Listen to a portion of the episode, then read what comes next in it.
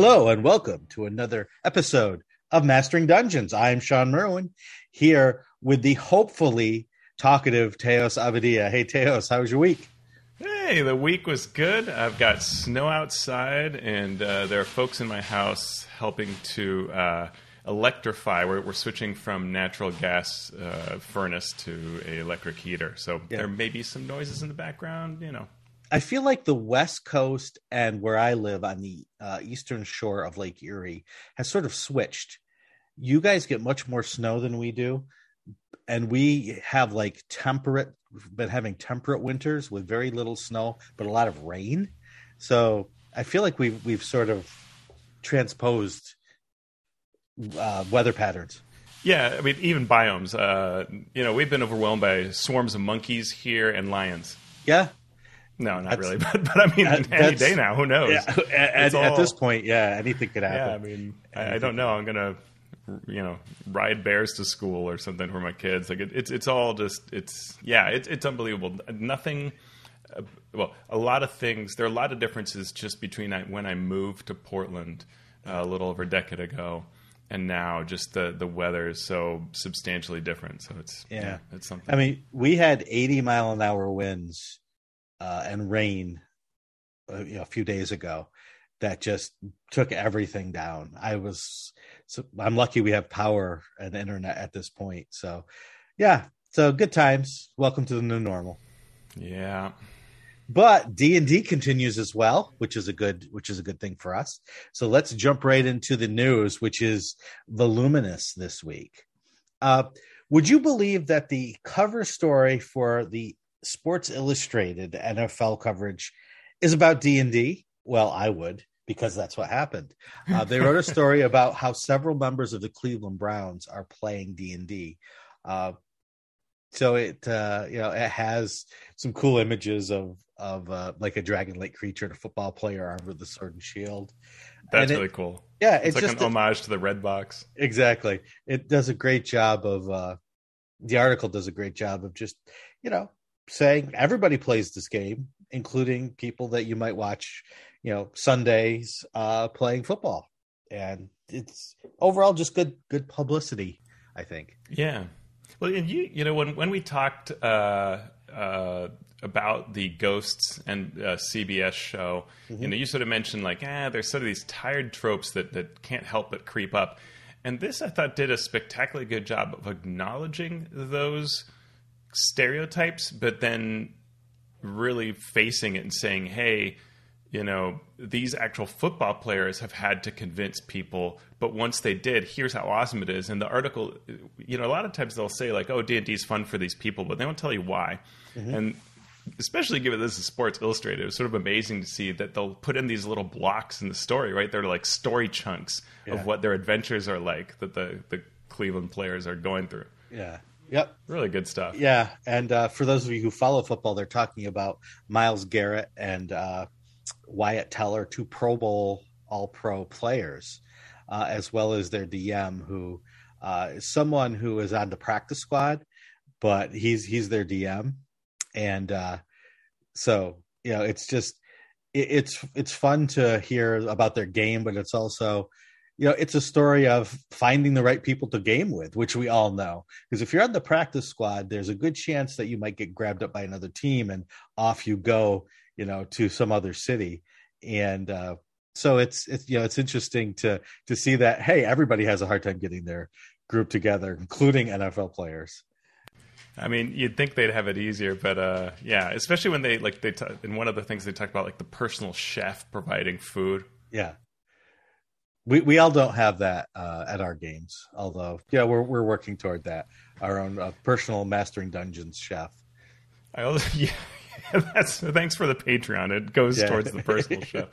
Uh, did you see that comicbook.com said two of the Cleveland Browns' seven wins this season were because of a D&D player's touchdown. That's right. That's right. So, you know, you know, good on good on D&D for continuing to not only attract players but to show that you know the the game is for everyone. And to get a little business related now we're going to talk about kickstarter.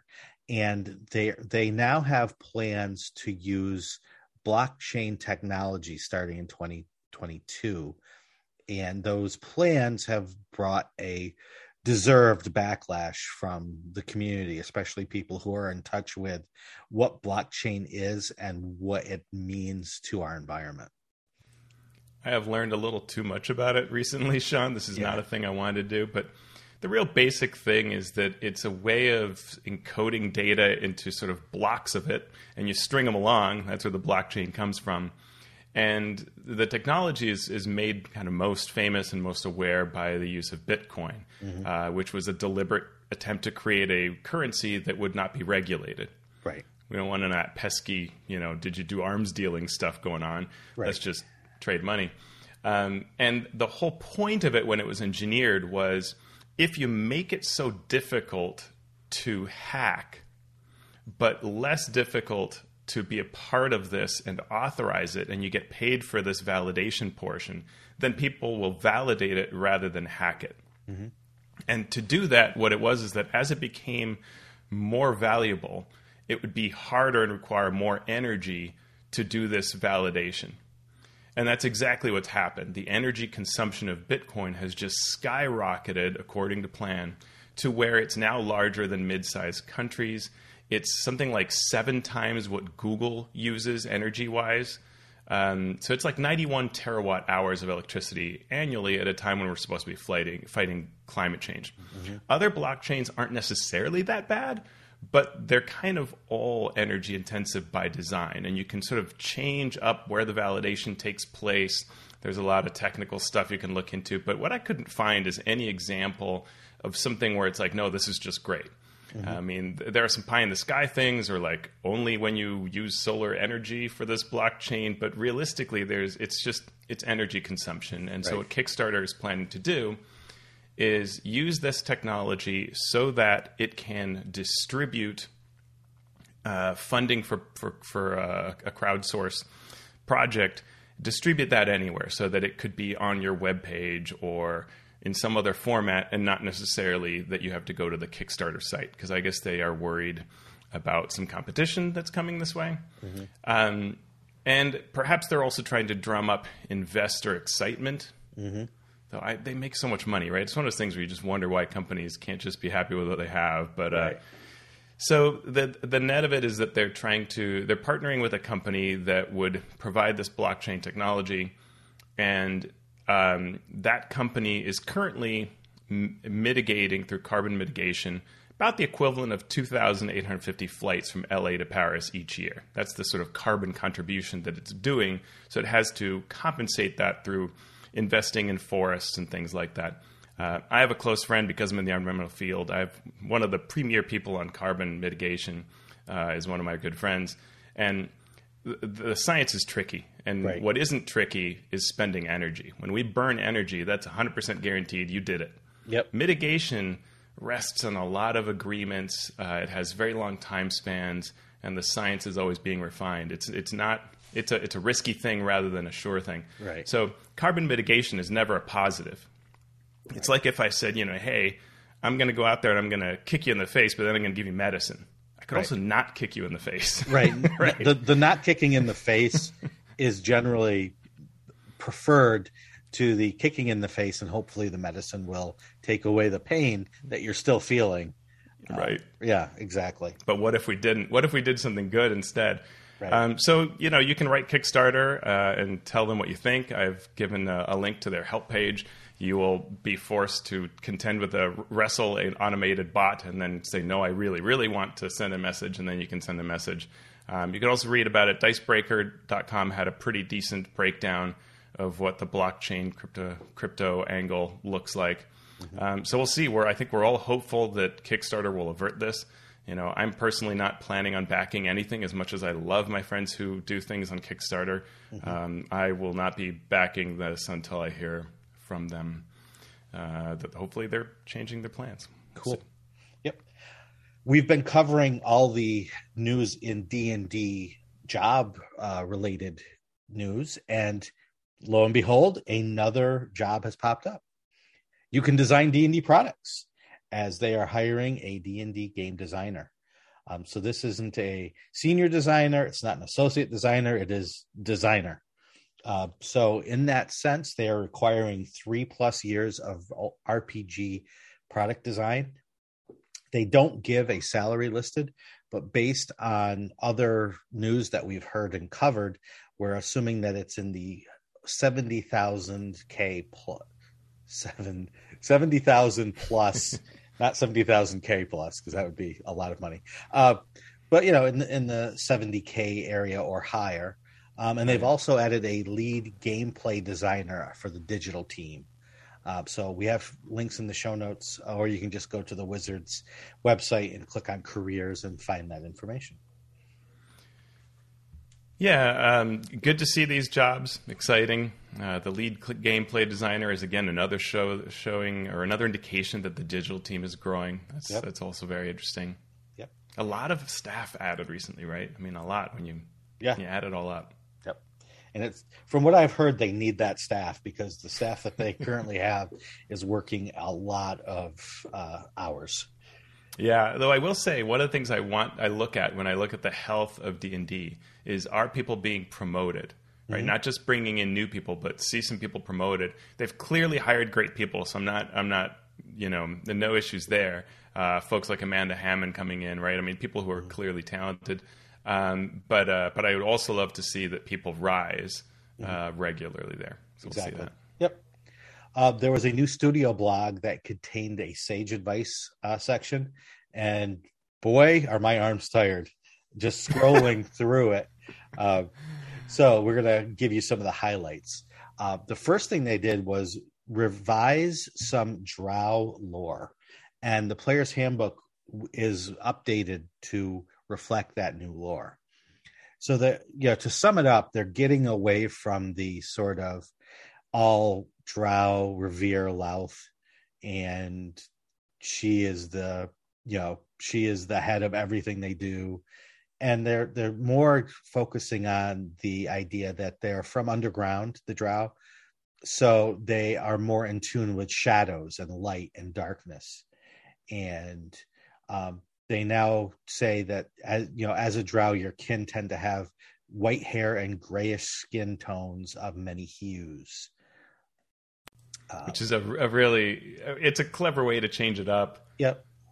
Oh yeah. You know, I mean that's that's good. Yep. And you know they they talk about how Lolth has has corrupted some of the cities, especially on Oerth and Toril. Um, Eberron, Krynn, and other realms have escaped their influence for now. Uh, for now, because they may spread the drow around. Uh, so the, you know the Lolth Lolth worship is now more a cult than a regular thing, and there are Drow heroes who are fighting against that uh, that evil of Lolth's yeah. web. You know, reading this, it occurred to me. I had a couple of thoughts. One is that this this um, feels almost like they've taken another iterative step beyond what we reported on not too long ago where they sort of were talking about the new R.A. Salvatore novel, and they were talking about these additional drow places. And sort of initially, it felt like it was like, oh, there's Menzoberranzan and the influence of Lolth, but then there are these other areas where drow are different. And it's almost like they've now switched that to say, there's this cult that's hurting some drow, mm-hmm. but here's what drow actually are, which I like a lot better. Right. I think this this new rewriting is even better. The second thing I thought I, I kind of laugh at, and and I can't entirely blame him. Maybe maybe I'd even be for it, but it but it strikes me is staff always act like nothing has changed. Right. Like like it's always like our fault. Like we didn't get it, right? Yeah. How did we not get it, Sean, you and I, that this is what the reality was? Um, like they say, quote, this new text replaces a description that confused the culture of Menzoberranzan a city in the grip of Lolth's cult and Forgotten Realms with Drow themselves. Uh, no, there was no confusion. You were pretty clear about it. Yeah. Now you've fixed it. yeah, yeah but, ex- exactly. There's a whole book about it at the end of fourth edition. In every edition, we have a right. book about Drow culture, and it's really clear. And, and not only um, in games, but in novels and in video games. Yeah, and, video games, right. any of it. Um, and, and then they're saying, you know, Drow are united by an ancestral connection to the Underdark, not by worship of Lolth, a god some of them have never heard of. It's like, really never heard of? Like, okay, yeah. like, wow, that is, don't tell me that I misread that. Like, that's right, what, right. You know, yeah. that wasn't confusing text. This is no. a change, and that's fine, but right. I just feel like we could call it what it is. Exactly, exactly. Yeah, you've already said, like, on the DM's Guild for those older products, this stuff is problematic. It wasn't yeah. right then, and it's not right now. But we're going to put it out there. We don't want to, you know, wash over the history of it. We want to to own what we did and move forward. Yeah. So let's just. I think that's that. the thing that sometimes when we try to do things in fiction, it can avoid owning responsibility, and I think maybe that's what I'm reacting to. And it brings to mind there was an article uh, Owen Wilson who is uh, a freelancer and creator, and he often freelances with Paizo. Mm-hmm. Um, he posted a blog article that was written by someone else who yeah. anonymously wanted to see this written. That was basically saying, Paizo, you've done wrong with your treatment of the subject of slavery. Mm-hmm. And went into many details of why it's problematic. And, and a lot of it was that they tried to sort of, in fiction, had Pathfinder Society fight slavery and sort of free people, but then because it was in products, it sort of kept being there. And, and basically placing all this culpability uh, on Erik Mona, who had recently written a book that then had all of these ideas in it, even though theoretically all of this has tried to be undone in fiction. And Erik Mona wrote back to the blog uh, yesterday and said, Yes, our bad we should really stop doing this in fiction. We should own it and fix it, which was a pretty good response. And so yeah. I think that's a really interesting subject of how companies are trying to undo this. And I would definitely say stop trying to do it in fiction. Like let's call it what it is and just yeah. yep. Or do both, but but don't don't right. just pretend like it's always been just fine. Yeah, know? yeah. Yeah. Get you know, Laura's problematic. You don't need to fix it through fancy things. Just own it, and move on. Yeah. Uh, there were a lot of rules uh, Q and A updates. So the first one is a spell attack a spell, and the answer is no. It's a type of attack, not a spell. I'm kind of confused on that one. So what? I think where this comes from is people were were basically saying, you know, can I counter spell?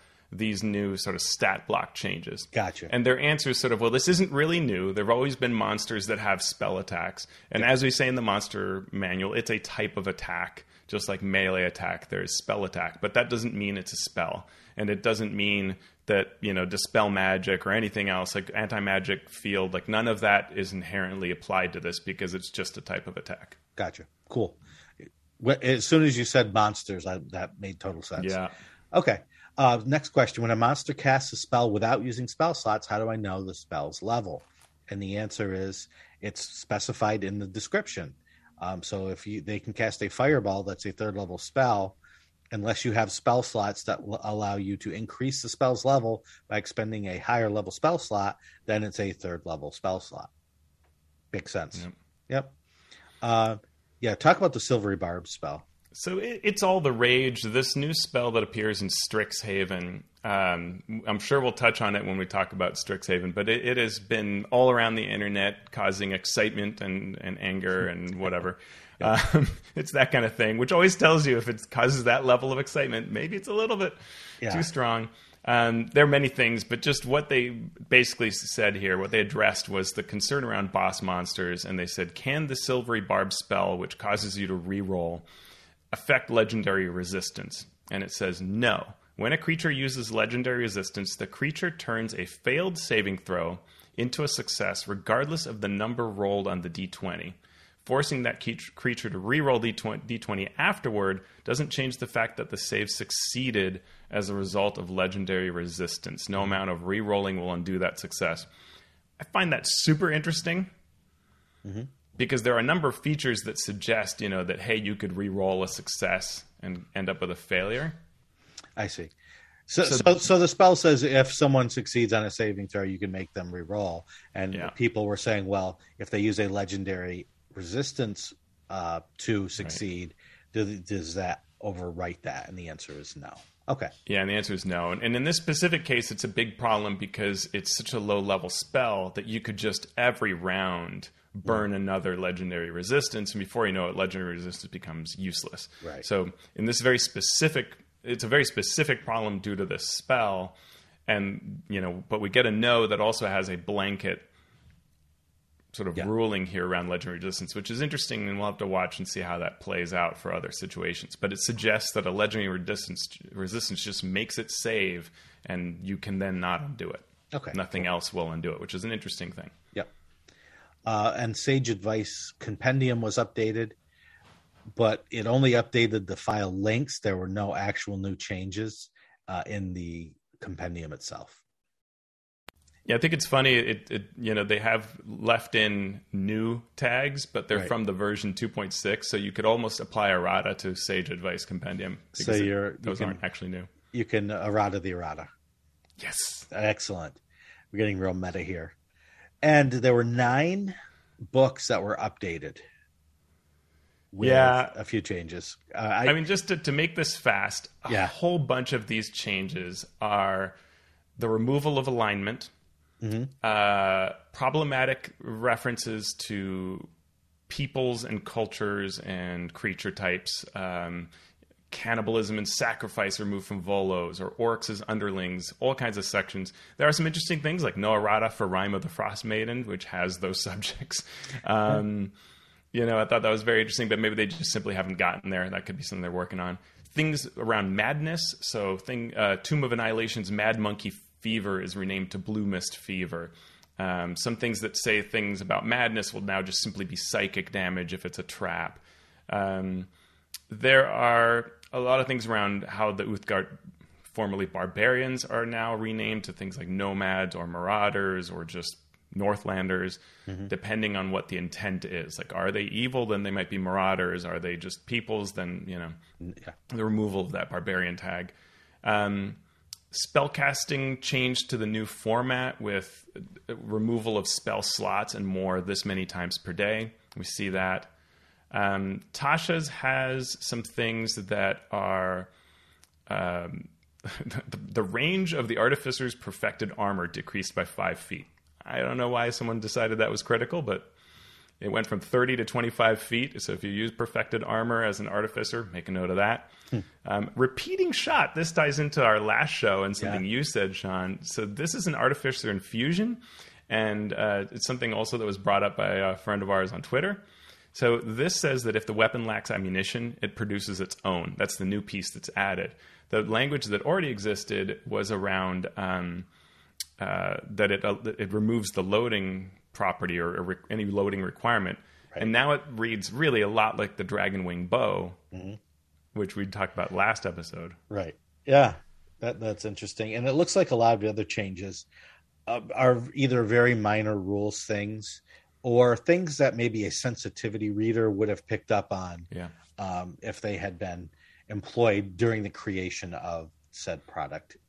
Yeah, I mean, a lot of it is just you get excited because it's like, ooh, change to find familiar, but then you're like, oh, it's really just rewarding. One thing worth noting Tales from the Yawning Portal, they had the uh, issue with the quality of a map.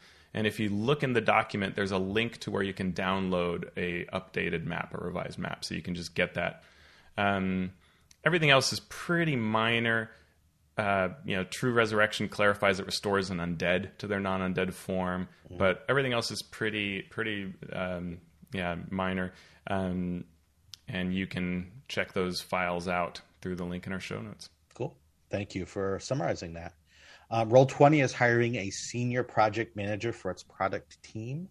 Uh, so they are looking for someone with experience driving high impact initiatives. Love the corporate speak.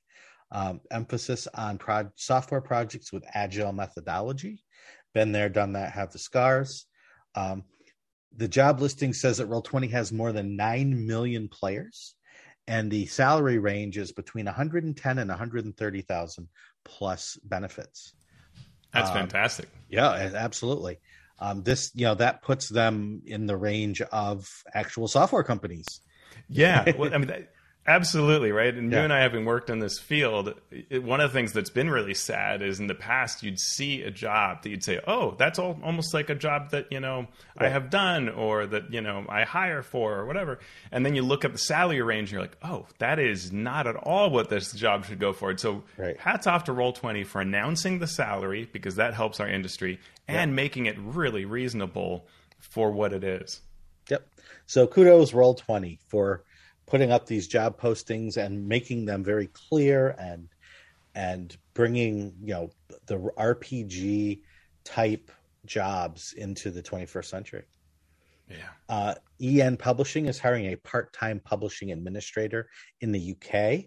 It's a 10-hour a week job with flex flex time up to 20 hours, paid on a contractor rate of 18 pounds an hour, which is about 23.75 uh, an hour in dollars. Working remote based in the UK with flexible hours, a freelance contractor position. Yeah, it's great. You know, in the past, this would have paid in actual pounds, even in the US, like just pounds of stuff. Yeah, exactly. Pounds Rocks of, or something. Yeah. So it's great to uh, it's great to see that. yeah. Uh, a friend of the show, Richard Molina Weber, is uh, running a academy of adventures for kids age 11 through 15 and i know he's done this previously. So if you have children who are interested in this you can register at academyofadventures.com uh, registration is open now for three spring sessions that run d&d for kids and playing all the way up to level 10 that's really cool that they go all the way to tenth level. I, yeah. I was impressed by that. Yeah, you know, you'll see a lot of these things where you'll play, and you just play with first level characters for a long time. But this actually, yeah. you know, that's a significant. That's probably more than most campaigns I play in, getting up to level ten.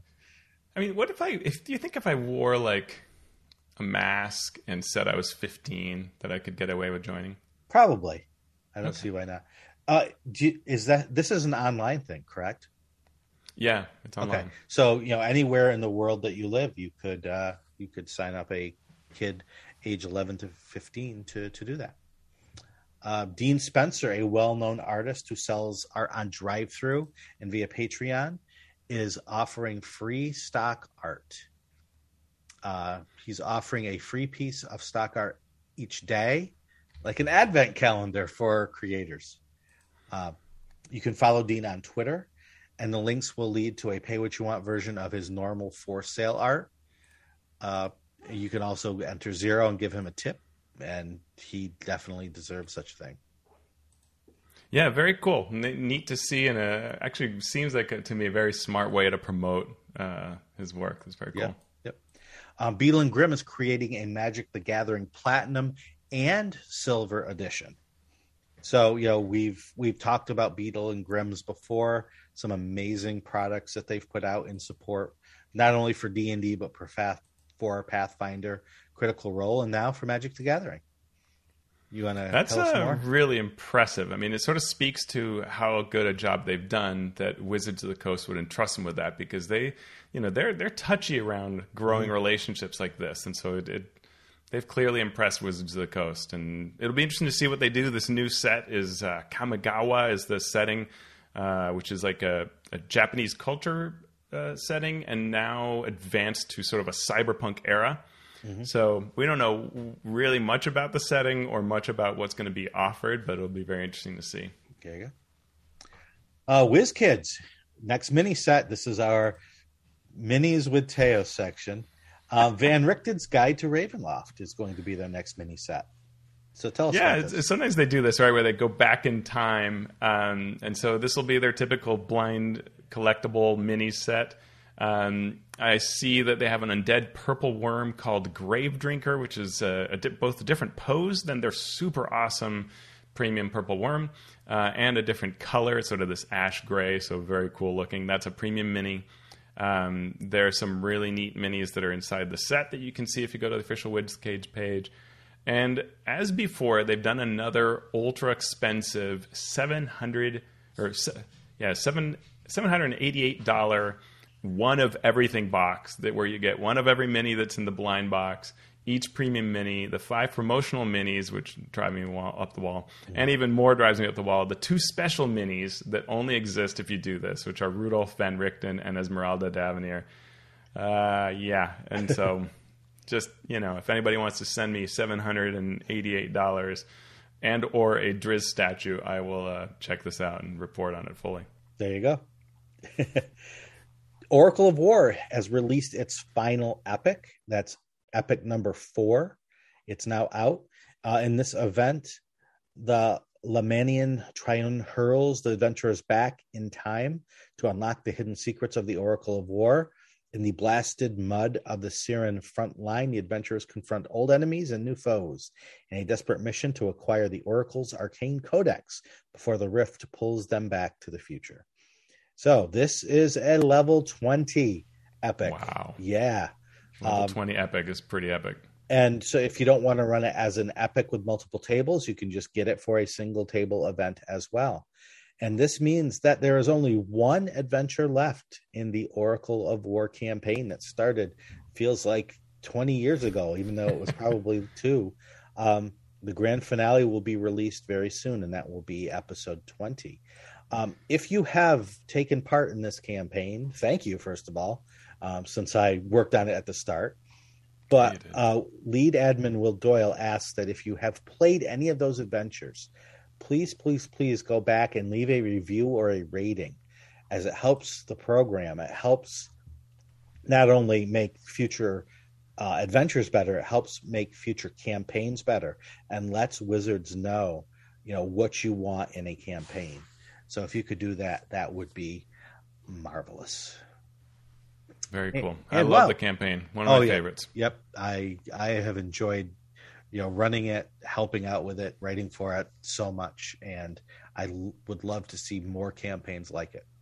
Uh, so, we made it through the news. I didn't know if we would, but by golly we did. and now we are getting on to our main topic, which is guess what? Fizban's Treasury of Dragons Part 4. Last week we finished off chapter two. We talked about the new magic items. So now we are going to jump into chapter three called Dragons in Play. Uh, chapter three talks about more on the DM side of things, more about using dragons in your adventures, using dragons in your campaigns, how to role play them properly, how to make them interesting and um, utilize them uh, in your games. So let's break it right down. We will jump in first to the uh, first section, which is role playing dragons. Uh, it starts with a table. Imagine that. Uh, actually, four tables giving you some details about your dragon's appearance, mannerisms, some bonds that your dragons might have, and then flaws and secrets that your dragons might have. Any any pretty neat thoughts? Yeah, I mean, you know, I think these are useful, right? Like it's things like um, it has sculpted horns or claws, or coins or gems embedded in the hide. Um, it fills with the flip, flip, with the tip of its tail. It um, you know uh, constantly twitches its tail or pounces on it like a cat. Uh, sharpens its claws or horns on nearby stone surfaces, all these sort of things, and then like bonds and so on. So these are all fun ways to do uh, to to come up with some concepts as as often is the case in this these sections.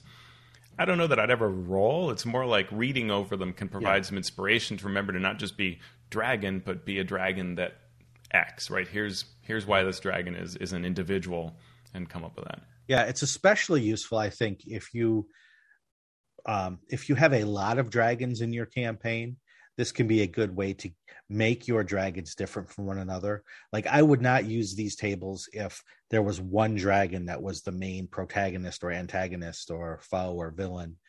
You know, I would want to make that myself to fit the story. But if you have several dragons and you're like, oh boy, I want this dragon to be different from this dragon, these these tables give you a lot of fodder to create, you know, individually unique dragons.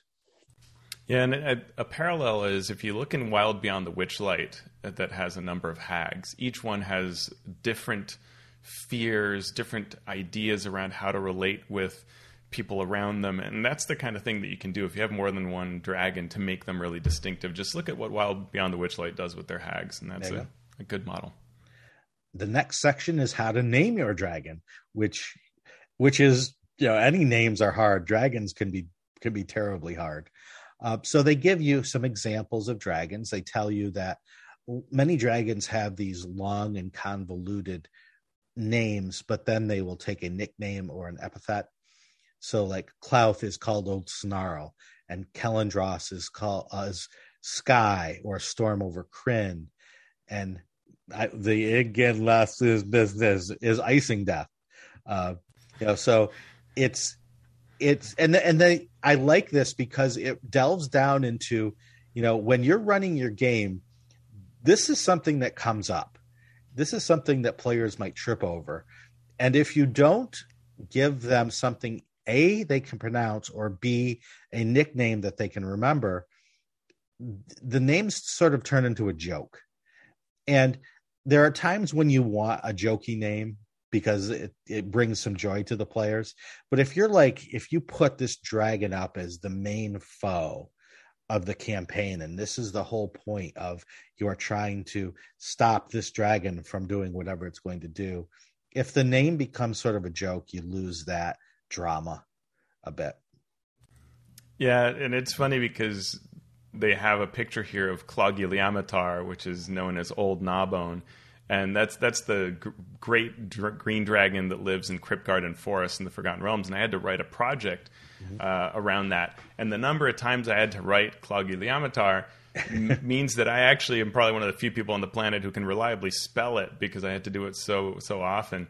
But you just can't expect that out of people. And so it has this great lore that it likes to fly around, sort of chewing on a corpse.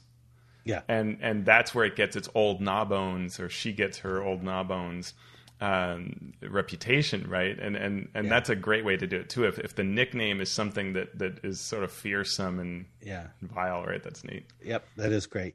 And then they give you a table that will allow you to create a dragon name using a d20 and a d4.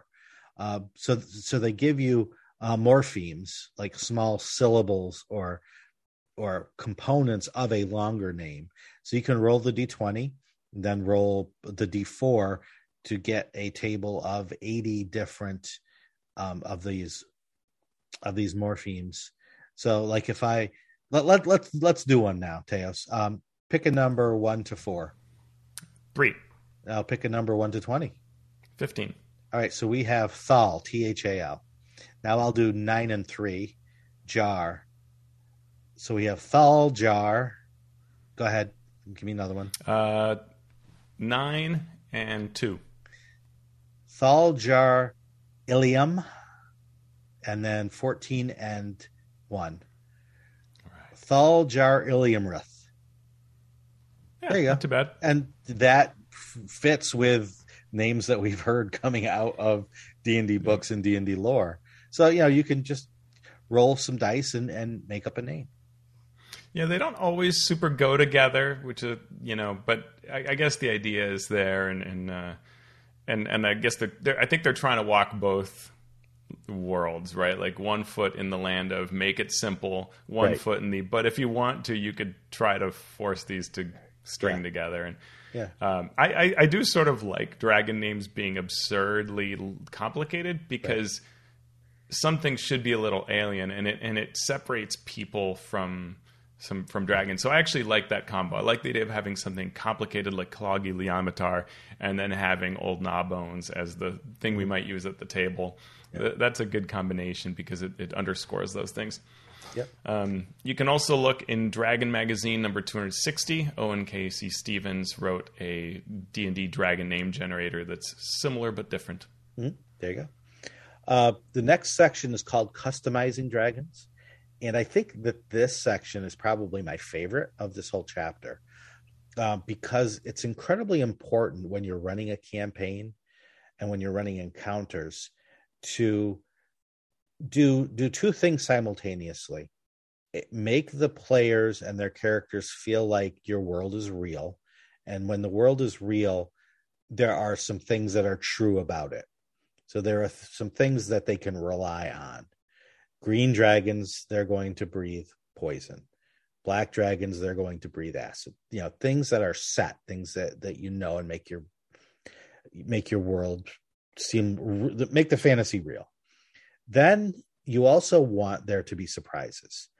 And so you don't want when the black dragon swoops down the players to say well the breath weapon is going to be in a cone of 30 feet and we know this and we know that and we know what their skills are and we know what their you know languages are all those things so having the ability and the permission from the rules to customize these dragons for me is hugely important.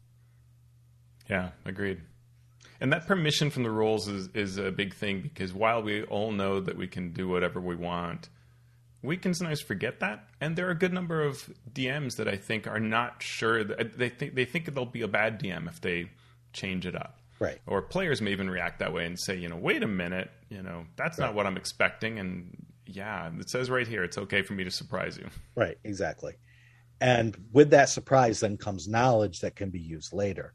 So if you can, as the DM, change things, but then instruct and inform the, the characters in, in this that next time they will be more prepared for the spell that this dragon can cast that no one knew.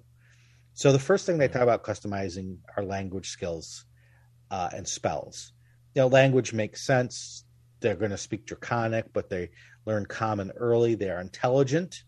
Uh, you know, most dragons have a very high intelligence and a long lifespan, giving them lots of time to learn additional languages. Um, so add languages to the dragon stat block. Fair enough. Um, skills, perception and stealth are not just what dragons are most proficient in, but probably the two most important uh, skills in the game. Right, perception is something that you're constantly looking at to find danger. Stealth is something that a lot of uh, characters use to try to get a, get around certain obstacles. Um, so dragons can have other not only skill proficiencies but tool proficiencies, especially if they um, spend any time in humanoid form. Yeah, and I like this. They have an other traits and actions section where they say you can borrow from other monsters uh, to make the dragons be interesting. Uh, and there's some really neat ideas here. Some are obvious, like change shape. Shape. So normally, it's uh, the stat blocks of like adult dragons will have the ability to to shapeshift, but um, you can give them that ability at any age mm-hmm. just if it fits the story, which is great. Um, damage absorption is sort of fun. So, like, you could say, hey, my red or gold dragon isn't affected by fire. And so I can look at the flesh golem and use that trait that it has. Right. Um, so, in other words, not only are they immune to it, they're actually healed by it. Yeah. Yeah, actually healed by it. Thank you. Yeah. Yep.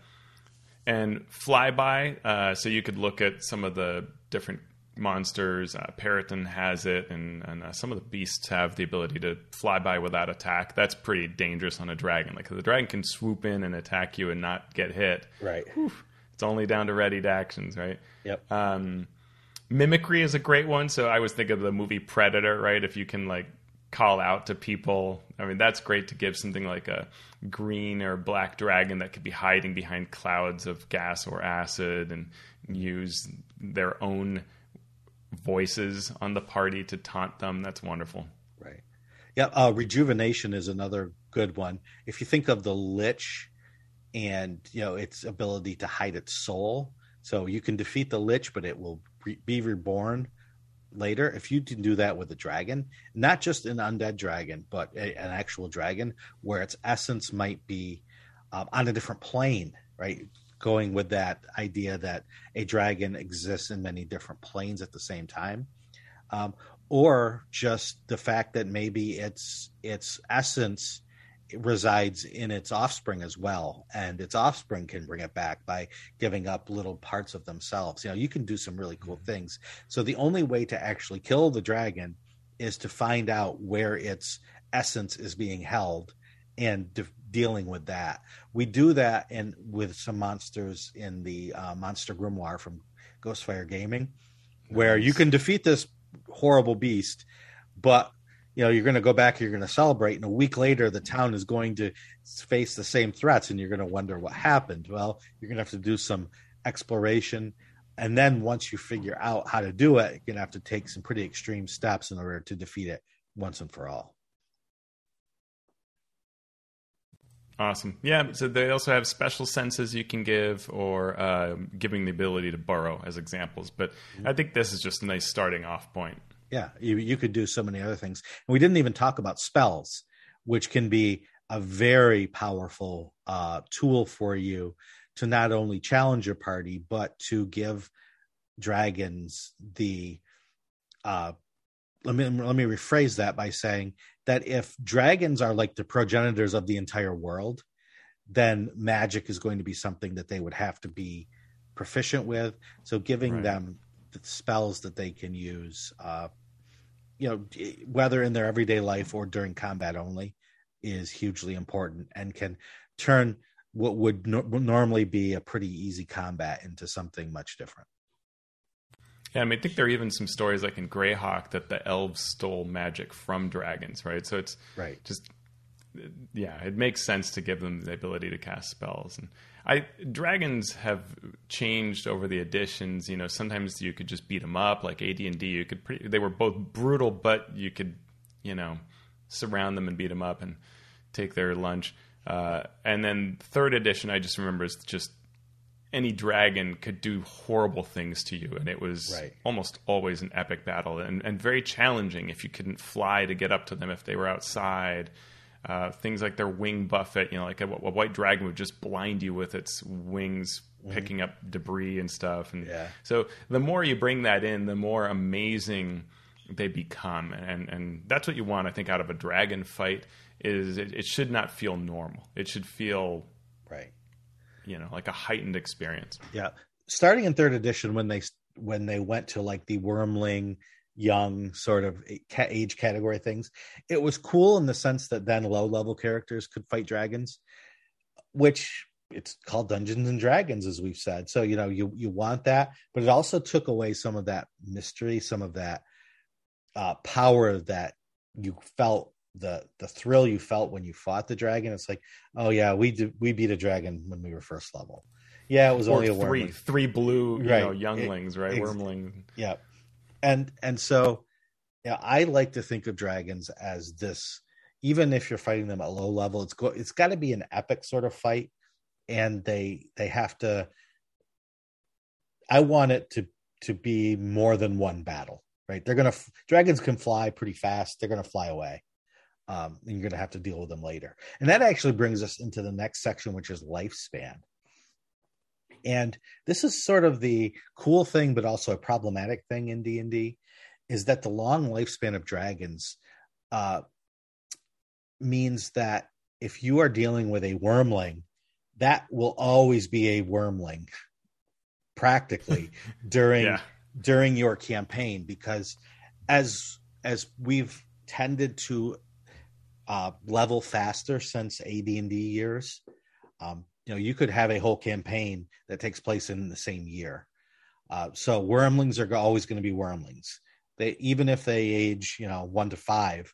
Okay, maybe you can then consider it young if you if your campaign lasts a couple of years. But from young, age six to one hundred, that young dragon's always going to be young. The adult dragon's always going to be adult, and so on. So there, there's it makes it difficult to have the same dragon be a threat all the way through unless the threat is in the distance and you will then work your way up to that threat. Um, but you're not going to see you know if i was an ancient dragon and i saw these semi powerful characters doing things in my realm that i didn't like i would just be like okay you're dead. Uh, you're never going to get there. So the exterminate anyone that ex- travels in a group of six. Exactly, that has swords uh, yeah. or armor. So yeah, it's but so it's one thing that you just kind of have to be aware of when you use dragons as the as antagonists or protagonists or ally or anything in in your campaign that this aging uh and this sort of the same for elves right it's like yeah. you you want to set this happened 300 years ago well, there could be elves that were like, yeah, I remember that. so it's yeah. it makes it hard to tell stories that we would normally tell in in fantasy where everyone's human. And I think this a lot of words are spent in this section trying to tell us here's what a different age dragon has as possible typical goals. And while I think that's fine to sort of distinguish it, I feel like this is more words than we needed for the value of it because of what you're saying. Because at the end of the day, I've got a campaign and I want my dragon to play a particular role. And this can just be a small thing that I look at and consider, but it's still like, you know, the larger thing is what I think comes later around ideas for dragon campaigns.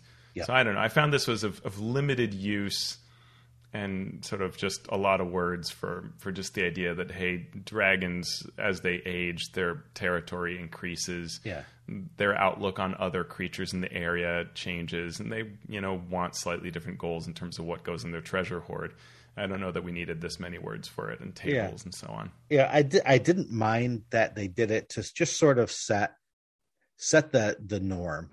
Now and this is how it could be. This would make sense but then as you in your campaign change things you know move out from this as its as its starting point so um, sean yeah the next section could you tell me what happens when yeah. a father dragon and a mother dragon love each other very very much well, I uh, guess we're talking about dragons too. So really, any two gender dragons love sure. each other very, very much. Uh, what happens? Well, sometimes uh, on some worlds, Dragon reproduction covers a wide range of possibilities.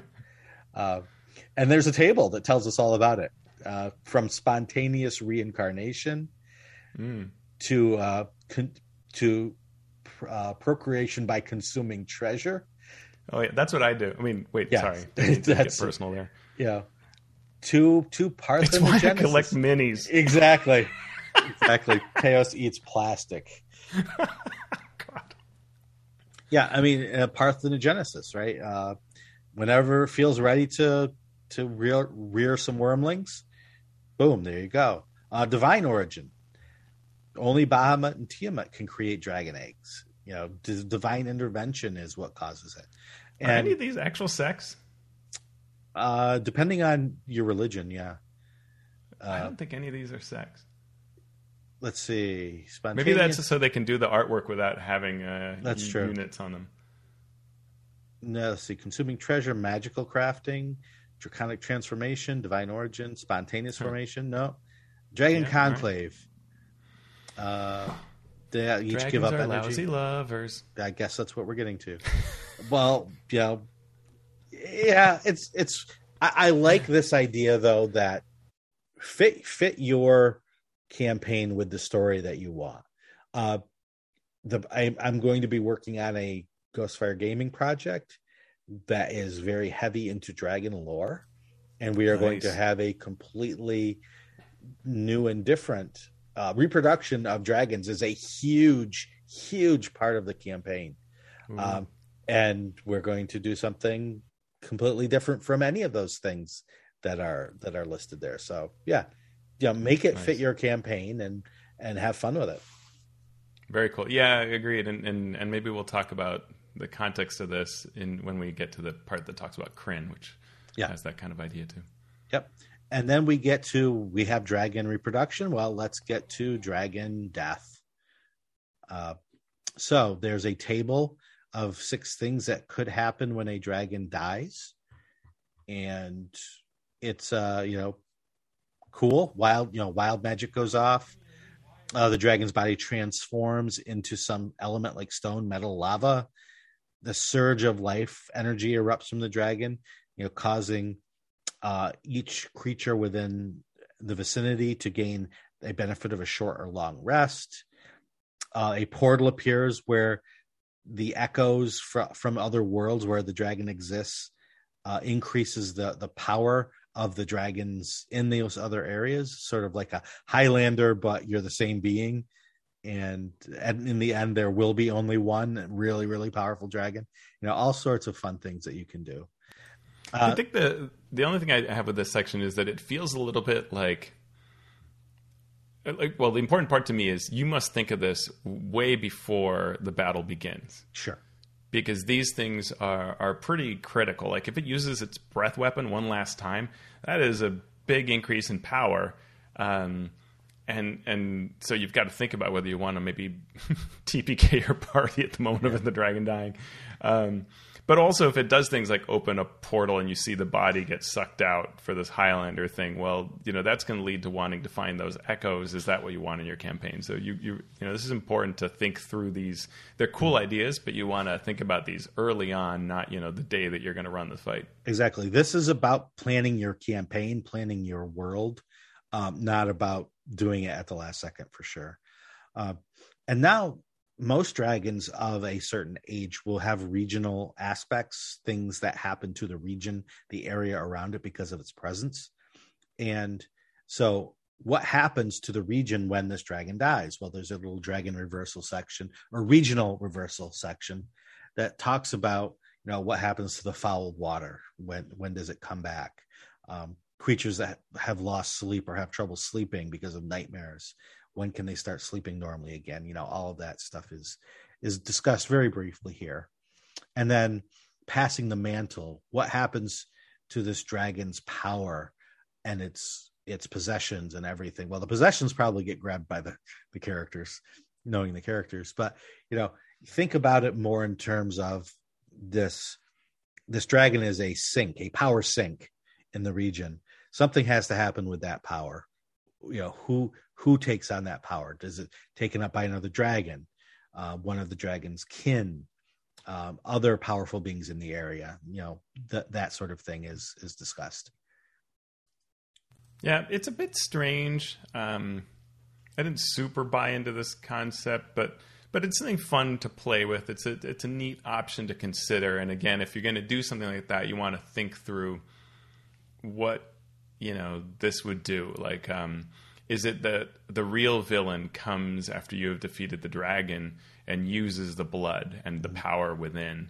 uh, and you unwittingly cause that? And is there a way you can make that actually fun for the campaign rather than feeling like wah? Um, or is it going to empower one of the characters for some reason? And why? You know, how would that be pleasing? So it almost creates it creates opportunities here, but you really there are things that you have to carefully weigh Mhm. to make them fun. for sure uh, and then undeath there are things called dracoliches in the world and not only do they exist but there are cults and necromancers who who their, their sole purpose is to try to trick or persuade these dragons to enter these rituals that will turn them into undead creatures uh, and so there are three kinds of draconic undead later in the book uh, but they uh, they discuss them briefly here which is the hollow dragon. When a metallic dragon gives up its mortal life so a fragment of life essence can linger as a guardian. Uh, there's draconic shards that are psychic projections of psionic gem dragons and then there are ghost dragons that that can exist. Uh, based on the information we're given in chapter six Cool. And we get a table of six possible undead dragon adventure hooks. Um, yeah, there, there's some neat ideas here. Uh, next are the Echoes Across the World section. And so this uh, ties into that connection to the history of the first world, giving a link between dragons that exist across myriad worlds of the prime material plane. And what happens because of this echo. Uh, any any thoughts on that? No, it's fine. I mean, it's just the idea of like, what are the two? In what ways are the two similar or different? So some ideas on that. Uh, the, there's a section on gods and religion of the dragons. Now, obviously, Bahamut and Tiamat are the two most uh, notable, being the progenitors and creators of the first world. Uh, and then they, you know, go into the worlds where humanoids worship Bahamut and Tiamat. Uh, on Krynn, they do so in their forms of Paladine and Takhisis. Otherwise, for, you know, from what I saw, this was just a you know things you can think about if you're going to use dragons as as gods. Yep. Yeah, that's fine. Yeah. Mm-hmm. We have the shape shifting section, uh, which for me is is very interesting and very important, because you need to think about that when you uh, decide how you're going to use dragons in your campaign. Are dragons only going to be in their beast shapes? You know, their large flying uh, behemoth shapes, or are they going to be able to turn into other things and interact with the characters and the story in different ways? Yeah, and and there are some interesting things like you know Kryptgarden Forest that we talked about with Claugiyliamatar. Nearby is the home of this uh, noble family that I think come from either Waterdeep, I think, and they um, sort of their secret is that the they have a silver dragon that is in humanoid form.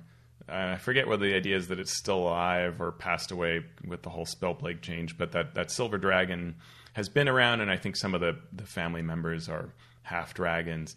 Um, and that's you know so so by placing him in proximity there, there's sort of this Claude is held in check by that family uh, that knows what's going on, right, and has this, this, secret tie. And that's a fun way to do things in a campaign where you can use that shape shifting as an ally, or you can flip it around as they propose later, and you can have things where the dragon, the evil dragon, is shape shifting and acting as a crime boss or mm-hmm. noble or whatever. Yeah.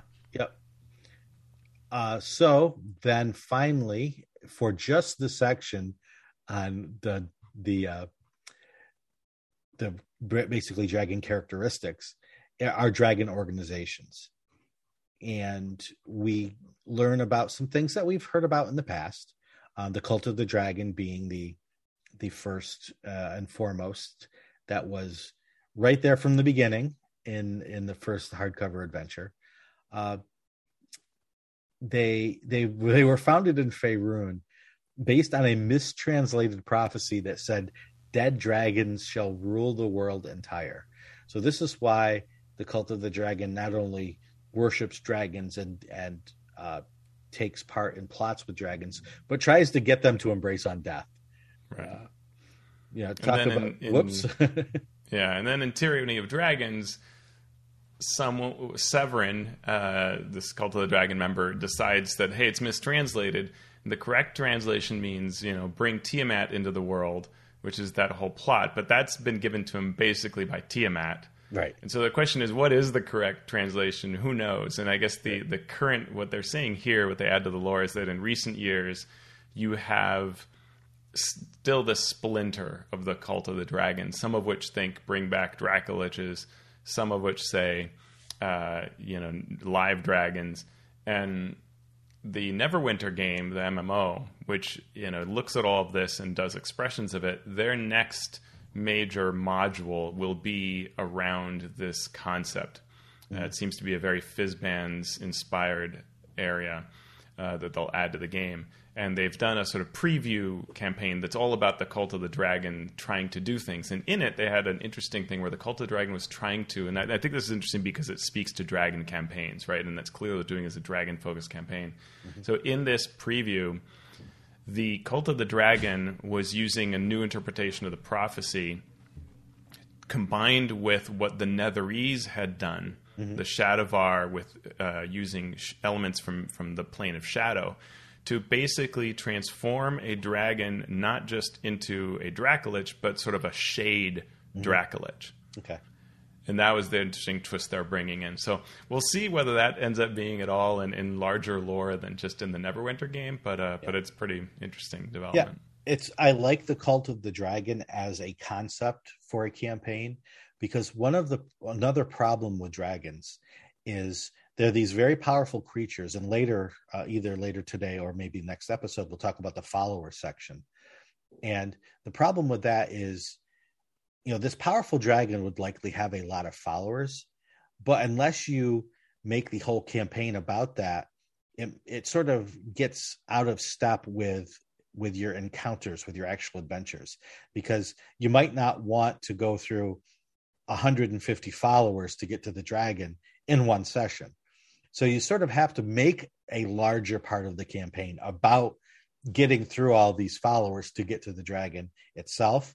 And the Cult of the Dragon sets that up for you nicely, makes it a, a, a very easy way to get that scope of the threat of the dragon down, both in terms of story and in terms of the adventures that you play to tell that story. Great point. Um, so then this this section on dragon organizations goes on to talk about the chamber, which is the cabal of dragons that's in Eberron. And I have to note that the art here is sort of interesting, and I'd noticed this before. This book uses art that's found in the Magic the Gathering card set. Uh, so the card Bar the Gate is used here uh, to show the Cult of the Dragon, a, a, Cult of the Dragon idea, which is kind of fun, and we'll see, we see that throughout this book. Mm-hmm. Um, so yeah, so the chamber is this cabal of dragons that are watching how the draconic prophecy is unfolding in the world of Eberron, and this ties into the way that the dragons originally created the world. Mm-hmm. Um, so we get some information on on on these uh, and potential hooks around working with uh, or against the chamber. Mm-hmm. Yep. And so they give adventure hooks about the chamber. And again, just because it's set in in Eberron doesn't mean you can't pull it into any campaign, you know, which is which is a, an interesting uh, concept that the dragons are not necessarily good or evil, but they are overseeing things as a whole. Uh, we also get a group called Hide Carved Dragons. Uh, they gather in communities of three to five called loths, not louths, loths. Uh, they share a common territory and hoard live under a strict code of discipline and devote themselves to a common goal. But they carve arcane sigils into their scales for protection. I thought it was take sort of taking the rune, the like the dwarven rune magic to yeah. to a draconic level, which I thought was. And is cool. this something new? I don't remember having seen I these hide carved dragons. I I can't imagine that it's completely new, but I nothing in the lore that I'm familiar with of any world yeah. has uh, has brought this to my attention. Yeah, if anybody knows of a place where these were referenced before, I'd be curious. Yeah, and the final group is called Inheritors of the First World. Uh, so this goes back to that very first poem that we read at the beginning of our first episode covering Fizbans, and they uh, believe that a that the cataclysm that destroyed the original creation and brought the worlds uh, many worlds into being can be undone.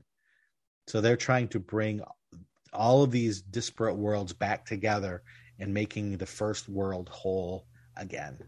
And what will happen if that happens? That's a good question. One for a full campaign and story to uh, to unfold. Yeah, sure. Yeah, that's pretty epic. Yep. So that is the first section of chapter three and I yeah, that's about an hour, Teos. I think we've all right. We've done a yeah. due diligence, so we'll come back next time and continue uh, with chapter three, talking about many things like followers and dragon encounters, dragon adventures, and dragon campaigns. Sweet. I all look right. forward to that. So I want to thank everybody out there for listening, and I want to thank our patrons as well. If you would like to become a patron of the show, you can go to patreon.com slash mmp. Uh, Teos, where can people find your beautiful, beautiful words Oof, well, on social words, media? Words beautiful and vile can be found on alphastream.org, uh, where I recently examined uh, whether one can compete with Wizards of the Coast. Mm-hmm. Um, and if anybody can, who would it be? And how does that all work? Yep. Uh, so that's all at alphastream.org. On Twitter, you can find me at alphastream. How about you, Shawn? Uh, you can find me on Twitter at Shawn Merwin. You can find the podcast's Twitter feed at Mastering DND. Mastering Dungeons is a misdirected mark production. So now that we know more about our dragons and how to use them in a campaign, what are we going to do now? We're going to join a bunch of NFL players in an epic campaign where we take down all the dragons. Sounds good. Sounds good. Uh, Let me get my chef. Yeah, I, I got to get my cleats on.